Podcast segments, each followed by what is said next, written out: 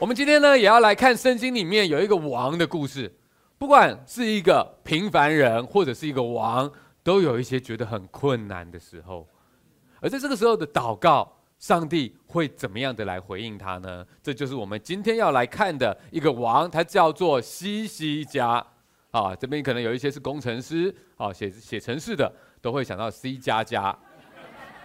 不是西西家，西西家，好，不好意思，我也有一点这样的背景，所以每一次我也是会觉得有一点，这个说的时候会有一点混混淆这样子哈，是西西家。如果等一下我说错的话，大家可以更正一下哈。西西家，好，对对，西西家，好，我们接下来看西西家这个王，他是个国王，是个君王，我们要看他的故事。好，我们来进入圣经之前，我们先一起来祷告吧。我要全程，我们感谢你，因为我们在跟你祷告。在跟你说话的时候，上帝，你真的在听我们的祷告。主，这是好奇妙的事情，我们不知道这个背后是什么运作的，但上帝，你真的听我们的祷告，而且你在我们的生命里面，在我们的生活里面会回应我们的祷告。有时候你会在我们的心里面帮我们放下的一些心思意念，而让我们明白我们如何渐渐的靠近你。主带领我们，带领我们，因为我们在这个地上短暂的时间。我们希望能够去活得有意义。我们希望我们不是孤单的一个人在走。主，我们需要你，我们需要你的帮助。所以求你今天借着希西家的故事来对我们每一个人说话，好让我们在我们这些苦难辛苦的时候，我们知道怎么样来祷告来亲近你。谢谢你，祷告奉主名求，阿门。OK 哦，我们首先呢要让希西家王来登场一下。好，这是关于他登场的一段记记录。好，我们一起来读这段文字，请。以色列王以拉的儿子何西亚第三年，犹大王亚哈斯的儿子希西家登基。他登基的时候年二十五岁，在耶路撒冷作王二十九年。希西家行耶和华眼中看为正的事，效法他祖大卫一切所行的。他废去秋坛。毁坏柱像，砍下木偶。西西家倚靠耶和华以色列的神，在他前后的犹大列王中，没有一个及他的。OK，这一段描述呢，就好像在列王记里面，每一个王登场的时候，都有一个啊、呃，对他整体的好纵览。好，那呃，我们在读这段的时候，除了发现有很多名字之外，你也会注意到，在这里面。有一个圣经对他的整体评价，好不好？是好还是很好？是很好还是非常好？真的非常好哦！哇，是在整个南国犹大里面，圣经评价他最好的王。哇，这个是真的非常好的评价啊！这个好呢，特别是在信仰上面，他很有魄力的去除了一些这个偶像，并且在危急的时刻。非常的依靠神，你有没有觉得哈？这让你去联想到之前不久我们才讲到北国啊，这个是在南国嘛哈，在北国有一个王，好像也有类似的叙述，但是他是完全另外一个方向。有一个很糟的王，不只是糟，是很糟啊，不止很糟，是非常糟，对不对？OK，那个王叫亚哈，很好，大家记性还不错哦。那是一个强烈的对照，那是在北国里面圣经描述最多的一个王，叫亚哈王；在南国里面圣经描述最多的王，就叫做西西家。而北国的那一个最描述最多的那个王，是一个最糟糕的王；而在南国描述最多的这个王，是一个最好的王。你有没有觉得这是上帝刻意以这两个王来作为南北国的代表呢？好，那么呃，我们就注意一下哈，除了圣经对他的整体评价之外，我们再注意几个蛮关键的一些人物。这里面讲到了一个北国的王，好，所以这表示呢，西西家他登基的时候，北国还在吗？还在，好，但是。这个北国的何西亚，他是末代皇帝啊，北国就是在他的手上灭亡的，啊，所以我们说，如果你觉得圣经很多的这个王啊名字不好记的话，这个是很好记的。对对对对对，北国就是在他手上，何西亚就这样开始第一个整个这个王国的灭亡，就是何西亚这边啊作为一个结束这样子。而南国呢，最后一个王叫什么？西底家。好，不好意思，就是你如果对台语稍微有点理解的话，可能会比较容易一点哦。好，那么何西雅哦，他嗯、北国在他手上灭亡了。哦，那么整个以色列人有十二个支派嘛，那北国就就有十个支派。虽然他们南北是分裂的，彼此也有征战，可是毕竟是兄弟呀、啊。好、哦，那北国被亚述帝国灭亡，然后这些在北国的以色列人就被俘虏，四散到亚述各地。这个是西西家刚登基没多久就发生的事情，真的非常的惊悚。那个时候的亚述帝国非常强大，灭掉北国的这个亚述帝国非常的强大。他们为什么很强大呢？因为他们进入了铁器时代。哈，这个图可以让我们看到亚述帝国北国、南国的各个王朝。OK，那呃，在西西家在有没有找到西西家？黄色的那个。好，那你有注意到？哎，其他大部分都是直直的，只有南国都是斜斜的。这个有没有？那是因为在南国这边的习惯，他们会有父跟子一起啊、当王，也就是这比较能够去传承。好，在教会里面的术语的话叫做 “co l 这样大家明白吗？好，OK，这样比较好去传承。所以在啊、呃、西西家他登基做王的那个时候，其实亚哈斯他父亲还在。OK，可是当西西家自己他做王的时候，北国已经被消灭了。OK，那这些你可以帮助你去了解一下，当他自己要做王的时候，他所面对的是什么样的局面。好，以及刚刚有讲到那时候强大的、极为强大的亚述帝国，他们的强大是因为铁器的这个技术。好，他们进入了这个铁器时代。那么啊，铸铁的技术呢，他们把它完全的发挥到军事科技上面。呃，他们的这个呃，不管是攻击的这些长枪啊，呃，各种的攻城的武器呀、然后这个撞城门的这个，还有投石车啊，哦，然后以及呢这个呃盔甲，哦，战车这些东西都广泛的运用呃他们的这个铁器，所以当他们的兵种齐全，然后部队精良的时候，整个以色列呃，整个这个亚述帝国他们。就是准备好要去四处征战了，在他们最强盛的时候，不只是把以色列南北国都灭了哦，甚至版图从两河流域扩展到埃及。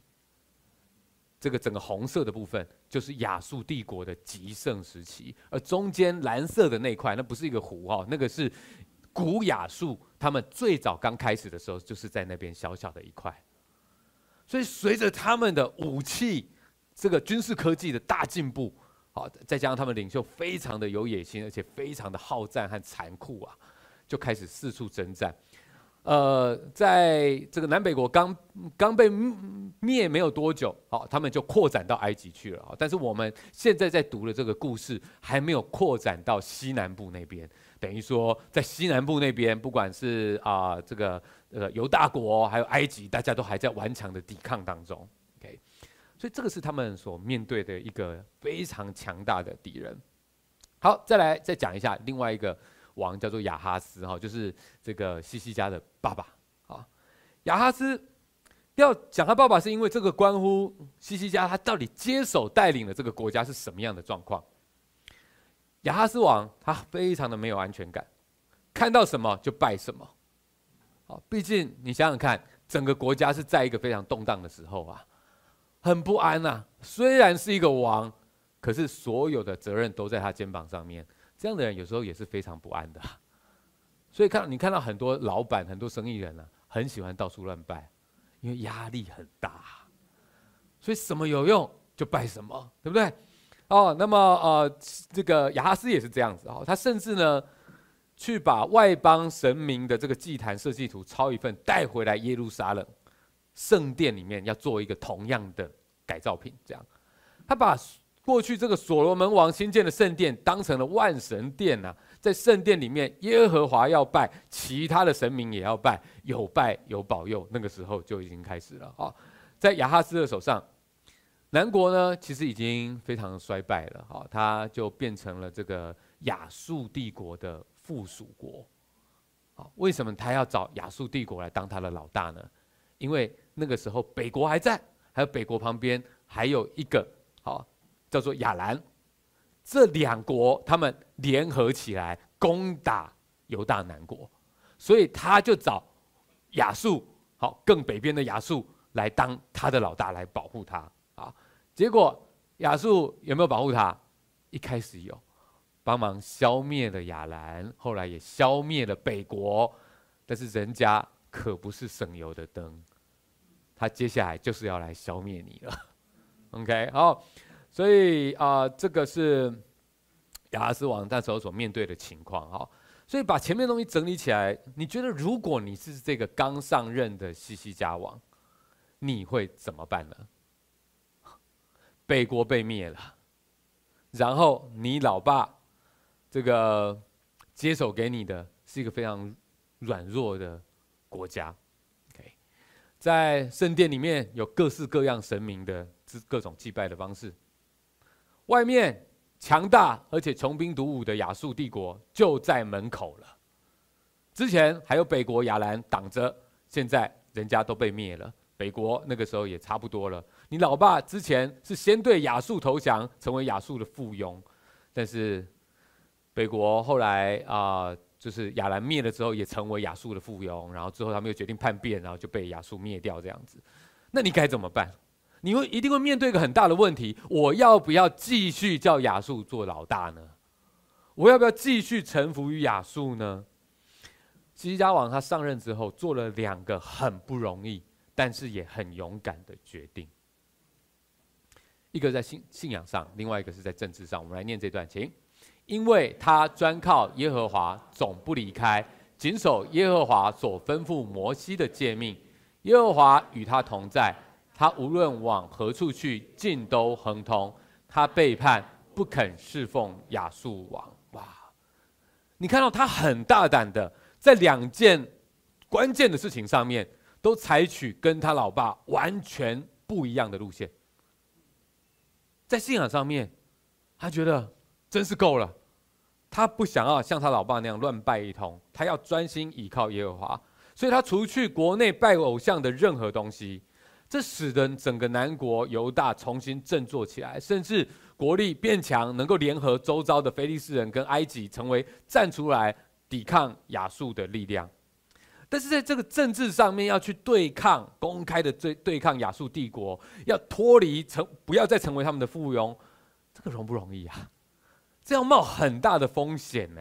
毕竟北国就是这样子宣宣告之后，然后就被灭了耶。果然。在西西家上任之后第十四年，也就是说，他刚开始独立当王之后，亚述王就派大军来攻打他们，并且就这样子围困了，一路打就打进去了，然后就围困了，围困他们的首都耶路撒冷。那个时候，在首都耶路撒冷里面有一个这个重大的工程刚完成，这个重大工程可能你也听过，叫做西西家水道。OK。耶路撒冷城内建筑了一个地下水道，要把干净的泉水从城外哈，我们在图的右边有一个水泉的啊，这个这个啊啊入口哈，叫做基训泉，这个地方比较高一点，OK。而这条水道呢，沿着底地底下有大概五百多米，然后延伸到。啊，图的左边叫做西罗亚池，它是在城墙里面的地方。换句话说，当敌人来攻城的时候，外面这个集训泉他们可以把它封住，但是水底下的地下水仍然在流动的，所以会让围外面的这个敌军、城外的敌军不容易找到干净的水源可以饮用，可以让他们比较撑不久。而城内他们有。仍然有这个啊干净的饮水可以使用，所以他们可以撑久一点。OK，现在如果你去耶路撒冷观光的话，那这个是一个一定要去去参观的点，就是西罗亚池啊，在那边就是这整个西西家水道的出口。他们在这个地方可以取用干净的这个饮水哈，那个水道里面的水深大概就可以到整个下半身都都淹过去，到现在水还是很干净，真是不可思议。这是几千年年来的建筑，到现在都还留着哈。而当亚述大军包围耶路撒冷的时候，亚述大军的这个将军就出来兴战喊话，历世历代的兴战喊话内容其实都差不多。好，基本上就是说，你们哪来的胆子背叛亚述，靠跟埃及结盟吗？他们已经是我们手下败将，靠你们的神吗？我们四处攻城略地，那那一国哪一国的神没有被我们打败？出来投降才有好日子过。基本上讲的东西差不多就是这样，跟我和好，出来投降，你们就可以吃自己的葡萄树和无花果树的果子，喝自己井里的水。就是我们的馒头比你们大。哦，我们的可乐比你们甜，我们炸鸡比你们脆，啊，不同年代可能有不同的说法哦，但是呢，差不多就是这个样子。你们怎么可能可以打赢我们呢？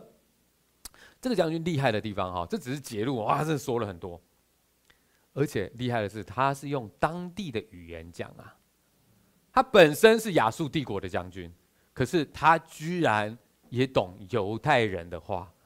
所以他到那边，他讲的是一般民众都听得懂的话。那就好像什么？比方说，如果西班牙人，哦，或者荷兰人来台湾，然后说：“你们当听亚述大王的话。”哈，啊，不是这样讲哦，他们讲的是 local 的语言哦。各位乡亲，西多。兄弟今晚哦，大家好，哎，就开始讲这些了。哇，你觉得老百姓听起来会不会耳朵就竖起来了？然后开始讲那些话，已经整个被围困，然后你就知道敌人真的就是超强的。你会不会觉得哇，整个心情就阿杂哎，感觉真的很没有希望啊、哦？呃，所有的民众，包含官员，他们听到之后都说不出话来。觉得太困难了，没有希望。因为事实上，客观来讲，他们根本就是打不过亚述帝国的。他们拥有的军队不止数量不多，而且只有步兵而已，怎么跟人家打？于是听完新战喊话的官员们灰头土脸的去找西西家王，而西西家王也不知道该怎么办。他感觉哇，就在最需要力量的时候，却是没有力量。他只能透过先知以赛亚去寻求神的旨意。有时候我们也会这样，我们面对征战，感觉到情况陷入焦灼，我们觉得敌人是那么的强大，接下来面对的挑战是那么的困难，而我们自己的力量却很渺小。这时候最难的，其实不是只是看有没有多少资源，有时候那个越看越觉得没有希望。这时候最关键的是，我们内心还有没有信念，能不能够有坚持下去的盼望？如果你知道什么叫做祷告，那么这个时候祷告就是你唯一能够做，但是也是最有帮助的事情了。更好的话，是你能够请人跟你一起祷告。西西家他请臣仆去拜托先知以赛亚为国家祷告。以赛亚祷告之后，得到了神的回应。我们一起来念这段经：耶和华如此说：你听见亚述王的仆人亵渎我的话，不要惧怕，我必惊动他的心。他要听见风声就归回本地，我必使他在那里倒在刀下。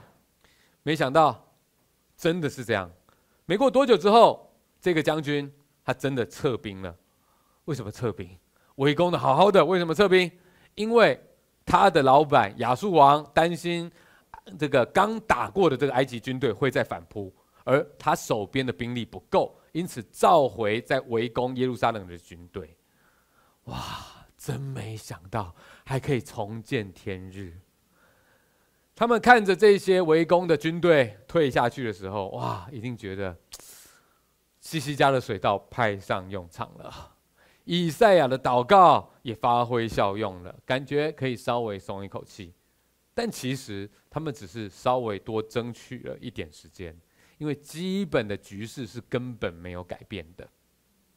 而且你知道吗？西西家这个时候还有一个很大的挑战，就是他生病了，而且病得很重。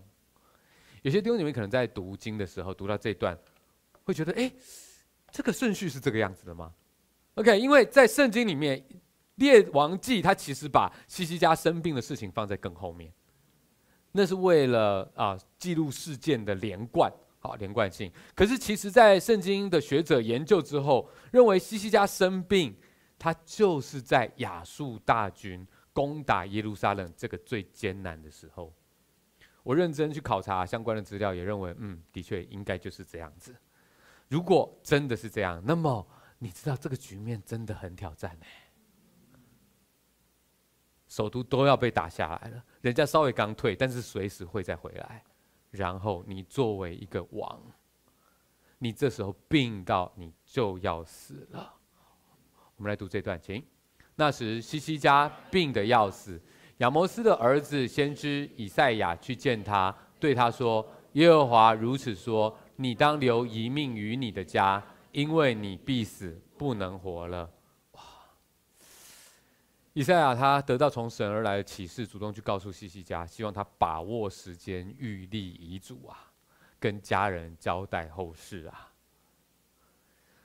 随时亚述大军又要再回来，自己又病重，而且这个时候他还没有能够继承王位的儿子，这个国家的未来怎么办？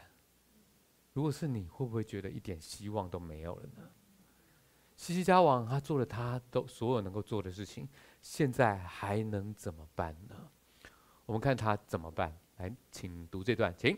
西西家就转脸朝墙，祷告耶和华说：“耶和华啊，求你纪念我在你面前怎样存完全的心，按诚实行事，又做你眼中所看为善的。”西西家就痛哭了。你还记得？刚刚说的那个对照吗？跟北国那个软烂国王雅哈的一个对照吗？他曾经也是躺在床上，很郁闷，转脸过去闷闷不乐，自我可怜。但是西西家在这边却是转脸过去，为了对神有一个敞开的祷告。我们都有过郁闷的时候，那个时候不想面对人，只想转脸过去。只想躲到自己的洞里面去，而西西家在他最郁闷的时候，却是祷告最直接的时候。西西家的祷告很可能说的更多，这里没有写出来。但无论如何，这是一段倾心吐意、非常真切的祷告。那些在最深低谷的祷告，神必不轻看。如果在那些我们觉得最没有办法面对人的时候，在那些脸转过去的那些时候，仍然还能够记得可以祷告，那么我们的生命就还有希望。神借着这个以赛亚，又在回应了西西家。我们来念这段经：我听见了你的祷告，看见了你的眼泪，我必医治你。到第三日，你必上到耶和华的殿，我必加增你十五年的寿数，并且我要救你和这城脱离亚述王的手。我为自己和我仆人大卫的缘故，必保护这城。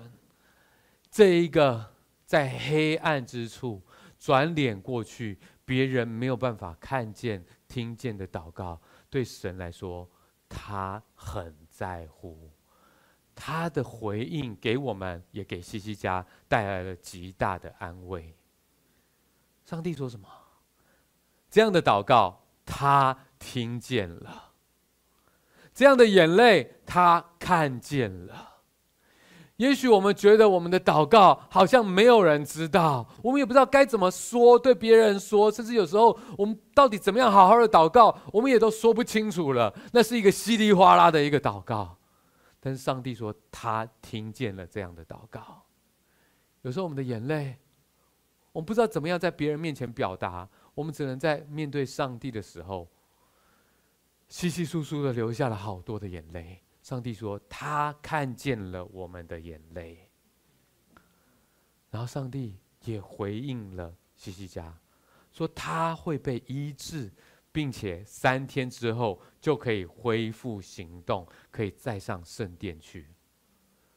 几乎不可思议的，他现在还是病重的，只能够躺在床上。可是上帝应允他，三天之后他可以重新回到圣殿里面去。上帝会用他奇妙的方式做到我们现在都还想象不到的这个医治，并且他上帝说，西西家王这个时候他已经做王十四年了，OK。本来以为十四年就要结束了，可是上帝宣告他还有十五年的下半场。哎，有些时候我们觉得好像 game is over，我们可能就在这边要结束了。我们求神哀怜我们的苦情，再给我们一次机会，而上帝回应我们，再给我们一次新的机会，重新又能够再开始。而上帝保证他这十五年，他跟耶路撒冷城都是安全的。这给他很大的安慰，因为亚述大军随时要来攻打他。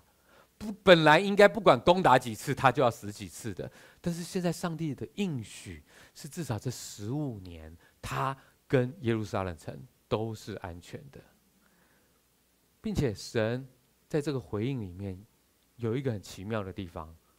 就是说，神告诉他，因为他神他自己是一个守约的神，所以这一切的保证是为了谁的缘故？为了神自己以及他曾经跟大卫立约的关系，所以他一定会守住这个约。接着我们就看到西西家，他真的恢复了健康。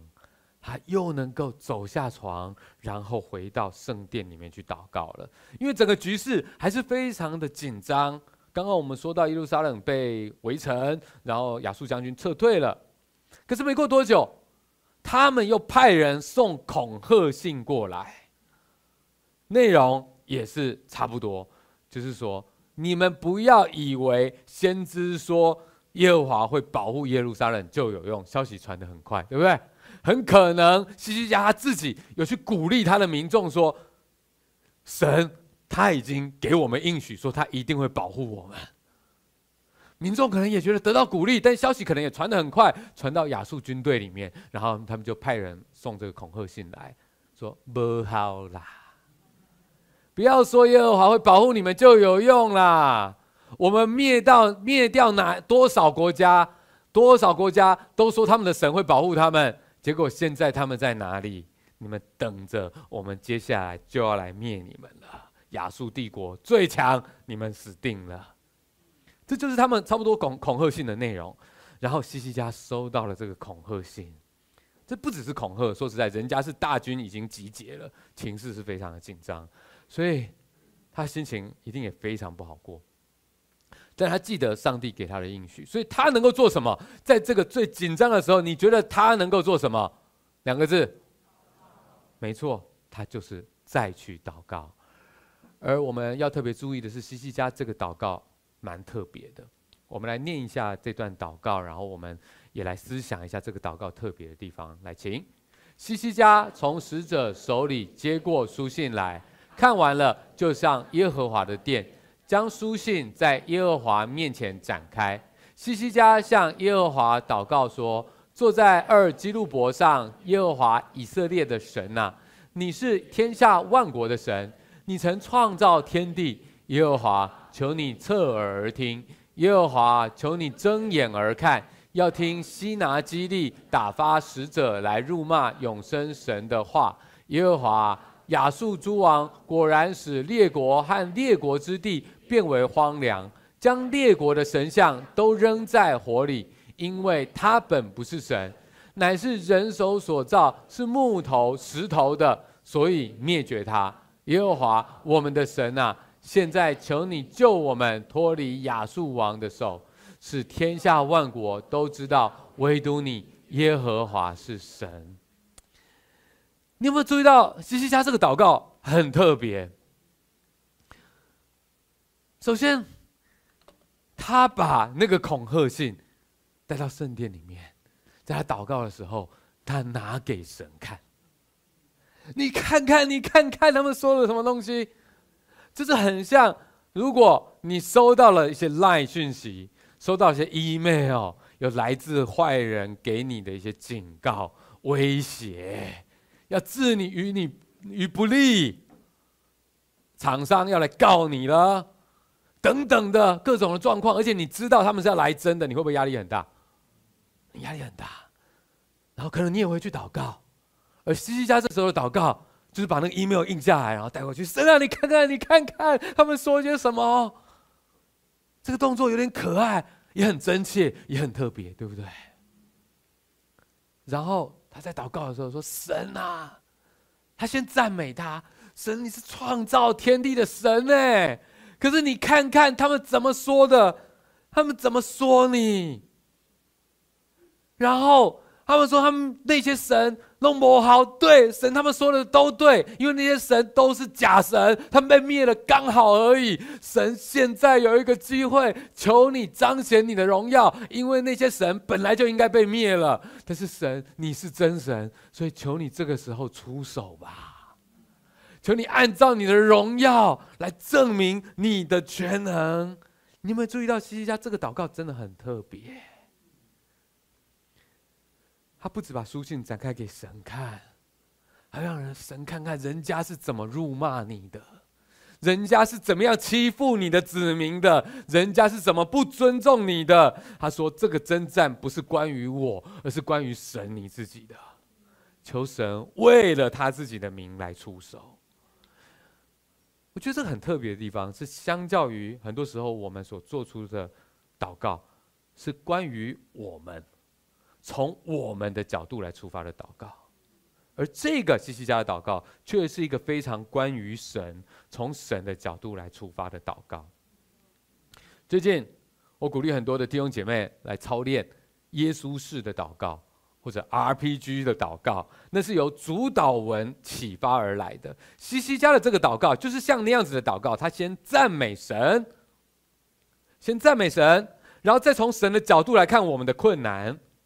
最后，为了神国度的荣耀来祷告。当然了，祷告你说什么都可以，只要你对神有真实的信心。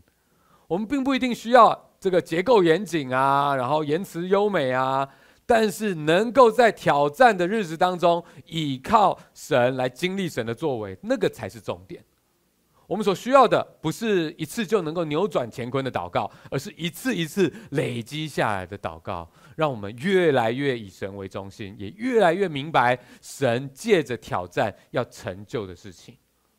我希望我们能够多操练像这样子的祷告。这还有一个原因，是因为我觉得我们要更明白求神为了你自己的缘故，这个的意思。可能我们不是很常去思想，可是你去看整本圣经，有很多地方都在讲求神因你自己的缘故，或上帝因为他自己的缘故，所以做了这个，做了那个，这到底是什么意思？我们常常以为神回应了我们的祷告，是因为我们祷告者如何如何。我很棒，我付出很多，我很有信心。所以神听我祷告，所以他神为我们出手，祝福我们。但你有没有想过，或许神他并不是这样子想的。他的回应，或许更多是他要实现他的公义、他的慈爱、他的美善、他的计划。这有什么差别？差别很大。如果说神听祷告，主要。并不是因为你，而是因为他自己的缘故。那么重点就不是你状况好不好、够不够好才能够来祷告。祷告说的顺不顺才能够被应允，而是因为神他自己本来就是听祷告的神，并且神的应允是因为那样能够让人更认识他，是因为那样他的荣耀能够被彰显，是因为那样他的旨意能够成就。换句话说，如果我们明白的话，什么叫做神按着他的自己的缘故？当我们明白这个角度，那么我们能够，我们为什么能够祷告的原因，以及我们到底祷告的时候是要要求一些什么，就变得很不一样了。祷告，它不是因为我很好，所以我来祷告，我来祷告是因为神很好。这一切不是关于我，而是关于他。在祷告里面，我所祈求的东西，不是得到了让我会很开心的那些。我所祈求的是那些发生了神会很开心的事情，因为祷告不是关于我，而是关于他。西西家的这个祷告就是像这个样子，而他的这个祷告，神他又听见了，并且再次借着先知以赛亚回应了他。神的回应，哇，很精彩。然后有一段篇幅，时间的关系，我们不会全念。哦它包含了两个部分。神的回应的第一部分，是对亚述王那个污蔑神的亚述王发出了审判。哇，那一整段听起来真的蛮爽快的。但上帝在审判恶人的时候，你真的知道上帝是掌权的。所有地上的人听到那个名字，脚都要发抖的那些权柄，在神眼中都不算什么，因为上帝在历史里面是完全掌权的。所以我建议了哈，如果最近你有被人家欺负的话，有一些坏人让你心痒痒的哦，甚至很害怕的话，你多去读一读那一段，再去读一读哦，《列王记下》第十九章，上帝对于亚述王。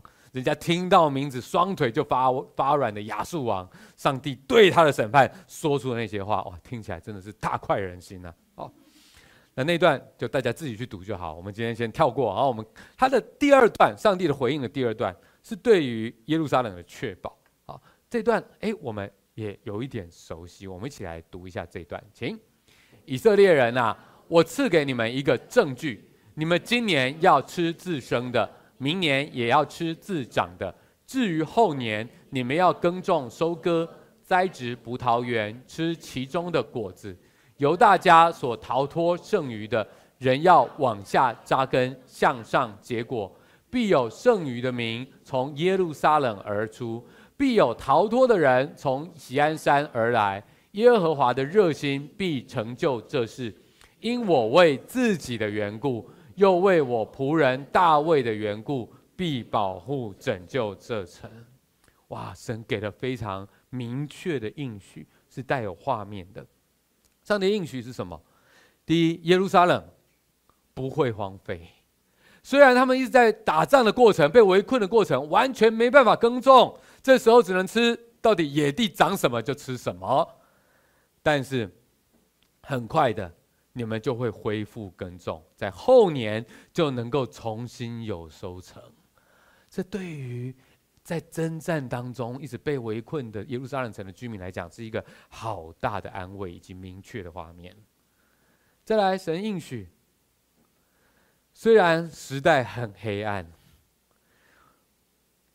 这个不认识耶和华的人，甚至背弃信仰、不冷不热的人很多。但是神为自己留下了经过考验，仍然对他忠心的人民。神会使用这些少少的人来成就大事。神鼓励了，也保证了那些在困难的状况里面坚持信仰的人。上帝说：“我知道你们，我的计划并没有因为恶人很多而失败。”事实上，你们的坚持、你们的忠心，我都看见，并且你们在困难当中的坚持，是我的计划的一部分。我会使用你们这些忠心到底的人，这些经过各种考验仍然能够剩下来的这些人，来成就大事。上帝鼓励，也保证了在各样患难的当中。存留下来忠心的你跟我啊！然后上帝最后再一次再去宣告，这是为什么？这是为了谁？因为神自己的缘故，他会保守他跟大卫的约定，保护大卫的血脉，保护圣城耶路撒冷。他做出了这样的宣告之后，真的是太不可思议了。亚述大军其实就在山下集结了。当天晚上，整个军营里面忽然就死了十八十八万人啊！忽然就死了十八万人啊！你说这太不可思议了吧？怎么会这个样子？圣经里面描述是天使出来了，神的使者出来了，一出手就死了死了十八万人。而这件事情呢，啊、在这个历史当中，啊、也有考证的。希腊的历史学家记录这件事情的时候，就说到，亚述军队感染了鼠疫，几乎全军覆没，非常不可思议。神的作为可以透过自然，也包含超自然的方式来展现。如果你忘记的话，回头再去想一想，埃及古埃及曾经发生过的事情。也许从人的角度也有哇，这也有自然的现象可以解释。但是我们明白，在背后那就是上帝出手了。怎么会在这样的时间，在这样的地点发生了这样的事情？而且上帝已经先有了预告啊！这吓得亚述王西拿基立拔营就跑，四处征战，攻无不克。没想到第一次遇到这样子的事情，然后他回去之后。居然被自己的儿子给杀死！上帝多么不可思议，在人看来不可能能够胜利的事情，上帝用了超过人所能够理解的方式做到了。亚述帝国当时是多么的强大，可是耶路撒冷却真的在西西家的任内平平安安。你说神的作为是不是不可思议呢？西西家他多得的这十五年，的确非常的不可思议。在这十五年里面的第一年，就发生了这件事情。你会不会觉得非常期待这十五年呢？哇，神说的都是真的，我耶路撒冷城真的会被保守啊！亚述王吓得屁滚尿流，然后回去之后，亚述王就就被杀了，然后他儿子在继位。哇！应该很值得期待吧？神的确使用了这段时间，这十五年来拯救耶路撒冷，也让西西家他生了儿子，有了继承人。不过，如果你有仔细的读、仔细的跟上灵修进度的话，你就会知道西西家他有没有善用这十五年呢？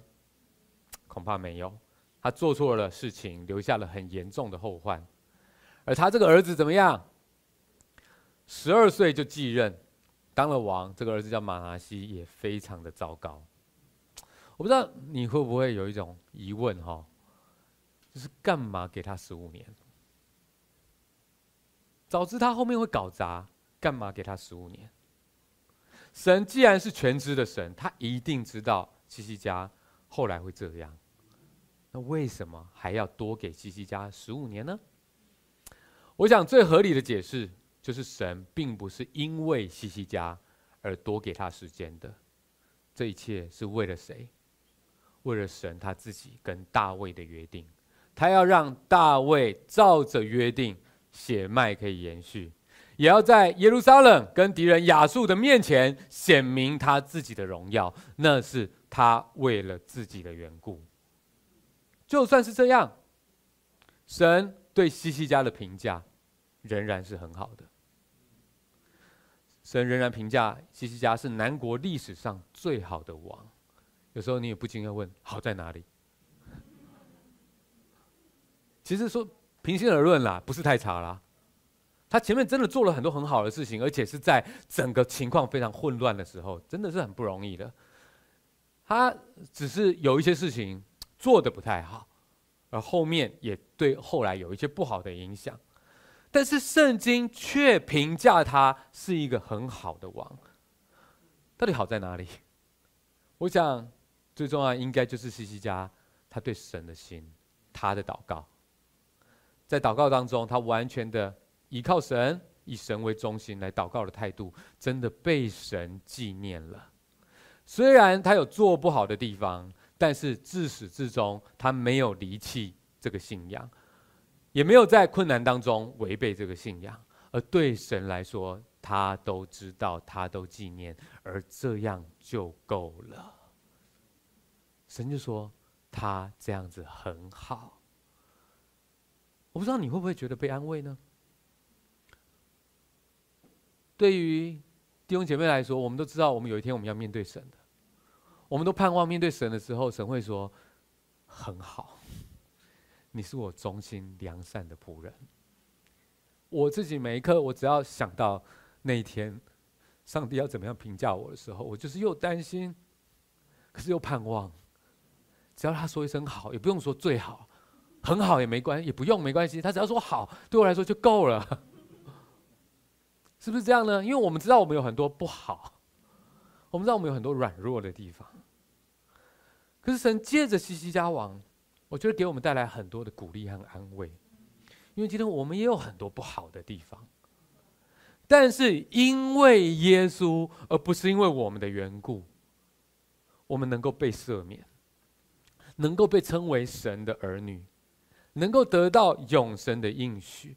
这都是因为他，而不是因为我们。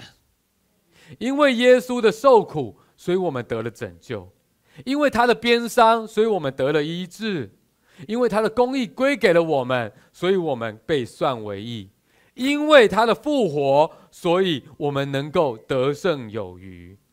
我们自己靠着自己，怎么可能配得上神的称许？被神说一个说是一个忠心良善的仆人呢？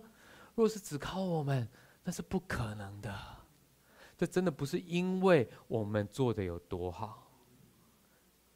如果要说一件唯一能够让神称许说好的事情，那就是我们始终信靠他，在困难当中仍然求告他，在神看来这样就够好了。愿神借着西西家的故事鼓励我们，始终信靠他，在困难当中仍然专心的求告他。最后，我来为各位来做一个祷告。伟大全能的神，我们谢谢你，谢谢你听我们的祷告。我们现在能够来跟你的跟你祷告，能够坦然无惧的来到你面前，不是因为我们的关系，而是因为你的缘故。你派遣你的儿子耶稣。来到地上，来作为一个挽回祭，来代替所有我们的不公义，所有我们的犯罪，而借着耶稣，我们现在我们能够来到你的面前。谢谢你，因着你自己的缘故，我们能够成为你的儿女。谢谢你，因为你自己的缘故，我们在地上的祷告是能够被垂听的，因为你是一个听祷告的神。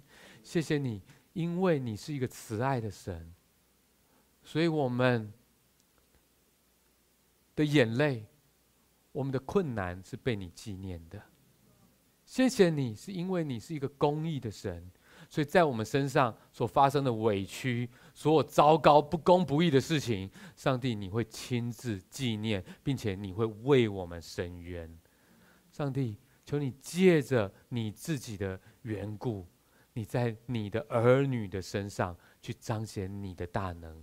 因为你自己的缘故，你听你的儿女的祷告；因为你自己的缘故，所以你让那些还不认识你的人，他们可以借着福音也来到你的面前，能够明白这个福音对生命有多大的盼望和帮助，而他们也能够成为你的儿女。